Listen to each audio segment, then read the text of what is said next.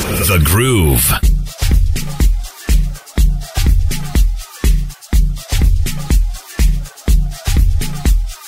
Now, when it comes to this COVID 19 world we are living in, one of the hardest hit countries, at least that we've been reading about, hearing about online, is the United States of America. Here in Uganda, our numbers are going up, and I think more and more of us are now aware of someone, either a family member who has tested positive for COVID 19, or we've even, you know, friends who have lost family members or parents.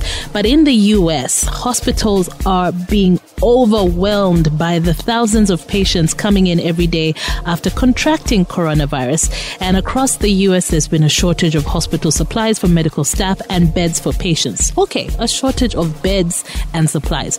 But something interesting that has come out of this is the rise in purchase of tablets and iPads for hospitals. Seriously, um, they're stocking up. Why? Because this is how ICU patients can actually communicate with their families, and in worst case scenarios, they say goodbye to their families using a tablet or an iPad.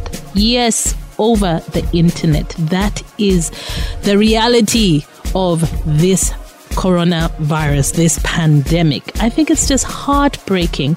Apparently, some of the ICU patients are not willing. They actually fight it. They're like, no, no, no, no, I'm going to wait until I see my family in person. But eventually, they give in towards the end. And with the last air in their shattered lungs, they say goodbye to their families over an internet connection. A lot of people have shared how it is heartbreaking not to even be able to bury a family member or to attend the funeral of people who have passed on. So that's something that's just a reminder to us. We need to wake up and be more careful and more vigilant and just follow the SOPs. You know this. Happy vibes, vibes, sweet connections. The Groove.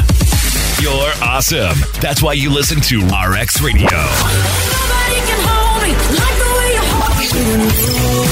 In your face entertainment with no apologies.